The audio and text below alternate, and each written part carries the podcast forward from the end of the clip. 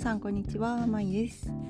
えー、今日はですね、あの INFP さんとまあ俗に言われるというかそういう風にカテゴリーした方が表現がしやすいので使わせてもらうんですけど、うんまあ、内向型で、えっと、感受性が豊かで感情が先に来る思考よりも感情とか感覚を先に感じる方だから、まあ、言葉にするのは苦手だけど内面に結構豊かなね自分の世界観とかっていうのを持っていたりする、まあ、そういったね、まあ、巷ではもしかしたら癒しタイプとか、まあ、ちょっと芸術的だねって言われたりちょっと変わってるねとか言われることもあったかもしれないです。あとは HSP っていうのにもあの自分そうだなって感じる方が結構 INFP をあのまあねこれは16パーソナリティーズっていう無料のね性格診断の一種なんですけどそれをやった時にリンクしてくるところがあったりもする。ですね。っていう前置きはね、まあ、これ聞いてくださってる皆さんは大体知ってると思うので軽くさせてもらってであの私はね INFJ なんですけど自分は。あの INFP さんも私のね理念として、まあ、考えとして INFP さんとまあまあくくると分かりやすいというだけで別にその属性がどうこうっていうことじゃないんだけど INFP さんのあの表現活動がもっと自信を持ってね自由にやれたらこうそれがドミノ倒し的にあの全体に広がっていくことっていうのはあのちょっとでかい話になるんですけどかなりこう社会社会をひっくり返すことになるのではないか。でその NFP さんたちがこうのびのびとしだすことによってまあそれよりも人数とか割合的に少ない INFJ さんたちもあのすごく息がしやすくなるんじゃないかっていうねまあ結構理念があるんですよ。はい。で、あの私がね INFP だなって自分のこと思う方っていうのと、まあ、かれこれ2年くらいポツポツいろいろお話を聞いていく中で、えっとまあ、文章表現とか、まあ、自分の言葉で話したい、まあ、音声表現ですよね。とかもっとね気持ちを伝えたいとか自分の考えをこうシェアしていきたいっていう気持ちはあるんだけどなかなかそれがあのうまくしっくりこないうまく回っていかない感覚どこかで抵抗が起きている感覚っていうのがあるっていうのはあのかなり共通して言えることなんじゃないかなと思うんですけどでそれでね私がこう皆さんの感覚を代弁させてもらうと、えー、自分の言葉を持ちたいっていうのがかなり核としてある願いなんじゃないかなと思っているんですね。だけど自分の言葉を持って話す人にも憧れるし好きだなって思う人は大体そういう借り物の言葉じゃなくって自分の言葉で喋ってる人に自分は惹かれるそれは小説家さんだろうがあのアーティストとか、まあ、歌を歌う人とかね。あとは詩人の方とか、まあ、そういう政治活動とかなんていうのかな社会活動されてる人とかいろんな俳優さんとかでもいろいろいると思うんですけどにあの心惹かれた。その理由は自分の言葉で彼らが自分の表現をしてるから。で自分もそうなりたいんだけどやっぱり自分の口から出てくる言葉が自分の言葉ではなくて借り物の言葉になっちゃう。っていうところがすごくネックになってるんじゃないかなと感じています。それでですねまあ私もいろんなねお話聞かせてもらう中で毎回必ずいい答えが回答が、うん、できてないなって反省するところもあるんですけどあの今日私が1個だけシェアしたいのはえっとその借り物の言葉から自分の言葉を獲得するのがかなり人生において大きいテーマなんですよ人間の。と思います。だからそこに葛藤することっていうのは私の考えですけどかなりねすごく人間としては通過点として絶対に起こることなんじゃないかなっていうこの現代人としてね。そう。やっぱりさこう生物学的みたいなわかんないけど 視点から見てもまあじゃあ赤ちゃんとして生まれました。でまずは身近な家族とか親戚とかその地域の人の言葉をたくさん浴びてで言葉を覚える。で教科書を読む。国語の教科書。でいろいろ勉強するじゃないですか。あいうえを書きこけこ。漢字カタカナ。そして英語とかいうのを学んだりしてで勉強して義務教育を卒業しますよね。からその時点で大体の人間っていうのは、まあ、日本人に限るかもしれないですけどその、まあ、特に日本の教育は自分の意見を言うっていうよりかはそういい成績を取りましょうとか、まあ、みんなで仲良くしましょうっていう方向が強いのであのもしかしたら海外例えばイギリスとかわかんないけどアメリカとかだったらあのもっと自分の個人的なエッセイとかその自分のあのディベート的な感じでもっと表現する活動が教育に組み込まれてると思われます。多分そうな気がする。そうなんだと思うんだけど。でやっぱ日本の特徴としてはどっちかっていうとそういうのよりは、まあ、まずはあの周りに迷惑かけないこととか成績良くすることとか、まあ、いいちゃんとした敬語を使えるようになることとかっていうのを優先するから大体まあもう大きく見積もって1820歳とかするまでは借り物の言葉でしか人って喋れないんじゃないかなって私思ってて。そう。でまでもその中でもこう SNS が今発達してるからいろんな意見をさ気軽に10代でも取り入れられるから人によってはかなり自分の言葉でさ昔から喋ってるよって人もいるだろうし。そう。で、まあ、今私のそうところに相談に来てくださったりとかなんかこうね気持ちを打ち明けてくださる方々は、まあ、大体20代後半から30代にかけての方が多いと思います。でその方々はまあ大体じゃあ平成の教育を受けてるとしますよね。そう。で、まあ、その自分の言葉で喋りたいっていうのが自己表現したいっていうフレーズとのその核なんじゃないかなって思うわけなんですよ。いかがでしょうか？そう。で自分の言葉を喋ってる人に憧れたりとか自分のそうなんか実感を持った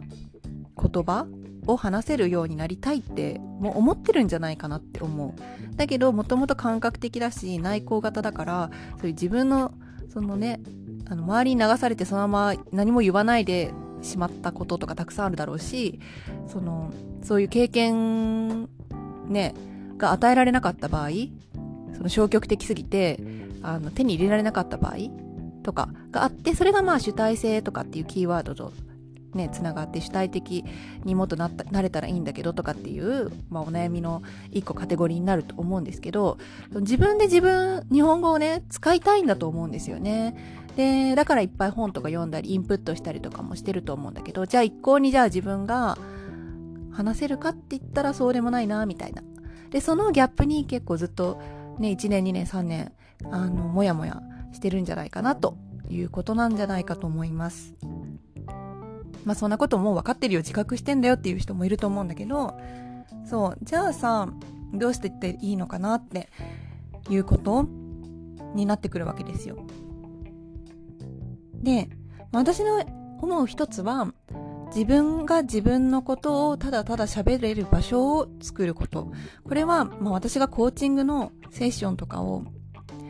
なんていうの、私のやつに受けてくれとかっていう、その営業とかではなく、純粋に私自身が思ってることっていうか、その構造として、その身近な、じゃあパートナーとか、親とか、兄弟とか、友達に話すと、その友達とか、その自分、今まで自分より誰かを上にする癖があったりすると、その最後まで聞いてもらえないことっていうのは本当に多いんだよね。でじゃあこう個別でお金を払って誰かにセッションを継続的に受けることのメリットって完全に自分にあってそうやっぱりこう勧誘されてとか なんかねあの大金払ってとかなんかそういうさそっちばっかり目についちゃうかもしれないんだけど実質中身としてはやっぱり自分のためのそういう時間を作ることっていうのがどれだけあの即効性があって自分の身になるかってことなんですよね。そういう意味で、まあ、その信頼できる人とかそういうコーチングまたは何て言うのかな、まあ、カウンセリングだとやっぱりこのカウンセラーさんのスタンスがお悩みとか何かねすごく苦痛があるのを取り除くっていうスタンスだからそういう意味で、まあ、コーチングって言ってもそれもなんだろう？あれあれあれ、えっと、ビジネスコーチングじゃなくって自分を知っていくっていうコーチみたいな活動をしてる方を探してでやってもらう。っていうのが一個ありますよね。でもう一個は自分に似たようなタイプの人をやっぱ例えば SNS とかで見つけてでお友達になってで継続的にこうお電話とかあのズーム会とかを個人的に開いてでお互いに話をお互いに自分はこう思ってるんだっていうのを話す場を作る。でまあね、お互いできるだけ半々みたいな感じにしてさそしたらすごくいいと思います。そう。まあなんか私が感じるのはその2つがあのいいかなと思う。だってそのねブログ書こうとかうん発信をしながら解決していくっていうかこうクリアにしていくっていうこうことは頭では分かってると思うんですね皆さん。だから私はこう今こう公でこの話をしてるんですけどこれはあのあなた一人の問題問題というかあの課題ではなくってやっぱ私が聞いてきた中で何人もの方が同じようなことを言っている。ということだしそのことをあのなんだろうあんまり発信してる人っていうのもちょっと少ない方かなって思う。声がでかくないかなっていう感じ。そう。この感覚的で内向型の人が自分の言葉を獲得したいと思ってるから自己表現がしたいっていうふうに思ってるんだみたいな。ビジネスじゃなくて自己表現がしたいとか思ってるんだっていう文脈で話してる人って多分そんな多くないのかなっていう私の感覚としてあるので。そう。なので、まあ、あえて話してるの伝わるかなっていうことなんですけどそう。まあだからやりながらっていうのは私も言ってるし、ブログで何回も書いてるし、個人個人一人一人にやりながらっていうのは伝えてるけど、そのやりながらのやるのところが、もやもやするのであれば、それはその創作をするとか、何か外に向かって自分の文章をまあ一つね、何か形にするっていう以前の話のところな可能性がかなりあるんじゃないかなと思います。そう。で自己表現したいとかっていう言葉ってあのこれだって思う方もかなり多いと思うんですけど実際のところかなりクソでかい主語なのでその中身っていうのはね私はこれからあの細かくねお伝えしていきたいなと思っているわけなんです。そう。でそのだから自己表現したいっていうことって人によってその持ってる前提とか文脈によって変わってくるんで。なので今話してる内容としては INFP さん。でまあ内向型だったりしてあの私の発信聞いてくれてる方の自己表現したいの中身はかなりの確率で自分の言葉を獲得したいっていうのがあると思います。言葉が好きな人も多いから。だけど自分から出てくる言葉がこれまで教育とか親とかに気使って使ってきた借り物の言葉な気がしてそんな自分が許せないんだと思う。でまずそこは許すことからになってくるんですよね。だってみんなそうだから大体の人はね借り物の言葉で喋って違和感を持ちながらなんとなくこれが恋愛なのかなこれが友情なのかなみたいな勉強の答えはこうやって書いた方がうまく丸がもらえるみたいな風にやってきちゃってるんですよそれはもうね事実なんですねだから自己表現したいっていうのと漠然としすぎてる。それは私も反省してる。私はそういうことを発信してるから。そう。でもその中身って人によって本当に異なるから、これを聞いてくれてる方の場合はおそらく